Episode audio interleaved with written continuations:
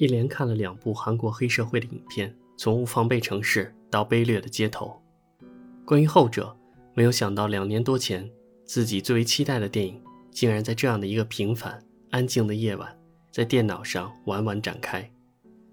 当初的自己因为喜欢赵寅成，现在则是更惊讶于他演艺方面的成长和成熟。从第一个出场那种站姿、坐姿，就使我不由自主感受到了他的魅力。联想到巴厘岛当中的在民，只不过这次他活在一个更加现实、卑劣的环境中，无所谓的语气，举手投足间的不羁，平民中又透露了贵气。快三十岁的男人要承受种种生活中种种残酷和现实的无奈。整部电影本身讲述的就是一个黑社会小混混的一生。从尴尬的老二助手爬到了老二的位置，期间他拼搏过、挣扎过、幸福过，就在恍然以为自己已经接近幸福，甚至为了爱人萌生过要退出江湖的意念，他的世界沦陷了。此刻我能感受到他的幸福是如此的脆弱，他的平稳是如此的短暂。被曾经视为好友的导演出卖，用自己的秘密和信任，去换取平步青云、出人头地。最终命丧在曾经的兄弟手上，依旧记得冰斗死时的眼神，不解、愤慨、苍凉，甚至还有一丝的委屈。而那位把刀一次次插进他身体的小混混，眼中有泪和痛苦，但却依旧要用尖刀去砍杀。最后出现的那位曾经最器重、最兄弟的哥们儿，眼神中早已没有了情意，只能感觉到欲望和野心。似乎在嘲笑冰斗，黑社会的精髓，一家人的情谊，那只是你天真的想法，很悲凉，却又现实到可怕。其实冰斗并不真正属于黑社会，因为他还保留着一丝纯真，这份纯真使他相信了十几年素未谋面的老友，吐露了会让他陷于万劫不复的秘密。这份纯真让他根本没有料到最后会死在自己的兄弟手上。他曾经不无自豪的。对导演老友说：“要拍出黑社会的精髓，却忘记了黑社会真正的精髓其实就是卑劣、欺骗、野心、出卖、欲望、施主。所谓的兄弟是因为利益才会跟随，所谓的大哥是在需要你的时候才会罩你。你要比你想象的更加凶狠和残忍，才能在这个卑劣的世界中才能生存。我们也活在卑劣的世界上。”从丙斗导演朋友的身上，可以折射出很多社会上的影子。人为了实现自己的梦想，出人头地，可以付出多少代价？可以牺牲多少别人的利益、友情、爱情？在具有野心的人面前，也许不值一文。归根到底，他们最爱的只有自己。很无奈的是，在这个社会上生存，最应该记住的，应当是电影中的那句话：“我需要的人是谁？”和他需要什么？黑帮精神，算了吧，那只是冰斗志得意满时对自己这份职业玫瑰色的描绘。看看他在失落时对明浩的悲伤吐露吧。活着太累了，真想死了好。冰斗真的是像他所说的，为了活下去，不断的在劳累着、拼搏着。致所有待成功人士，要想好了自己愿意为将来的成功投下多少的筹码。生命可以吗？可以，好，舍生忘死了。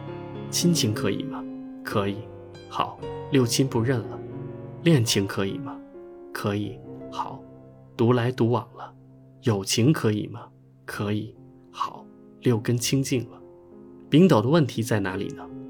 他并没有想成功啊，他的上进心其实是来自于一家人都活不下去了的境遇。他的老大如果多分给他一点职业报酬的话。后面的事情应该很难发生下去。一句话，被生活所迫，他也不想投下大的筹码，生命、亲情、恋情、友情，他一件也不愿意割舍。至于尊严，他更是小心的呵护着。所以说，投注那么少，加上成为成功人士的上进心，又这么来的被动，冰斗怎么可能在黑帮电影里成为笑到最后的那个人呢？他的狠。并不在血液中，而只在生命中受到威胁时才狂放出来。丙斗对贤珠说：“为了他可以离开黑社会，重新开始生活。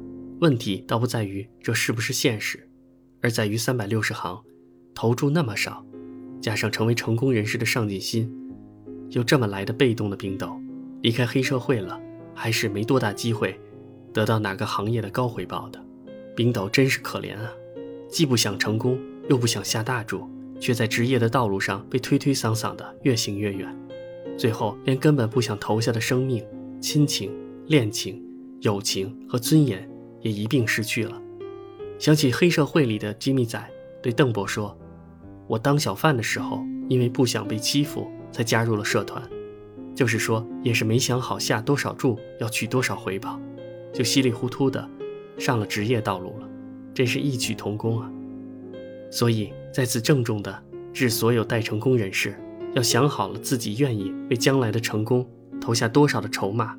如果生命、亲情、恋情，友情和尊严都可以投下，容我风格不高的问一句：那做成了成功人士，还有什么意义呢？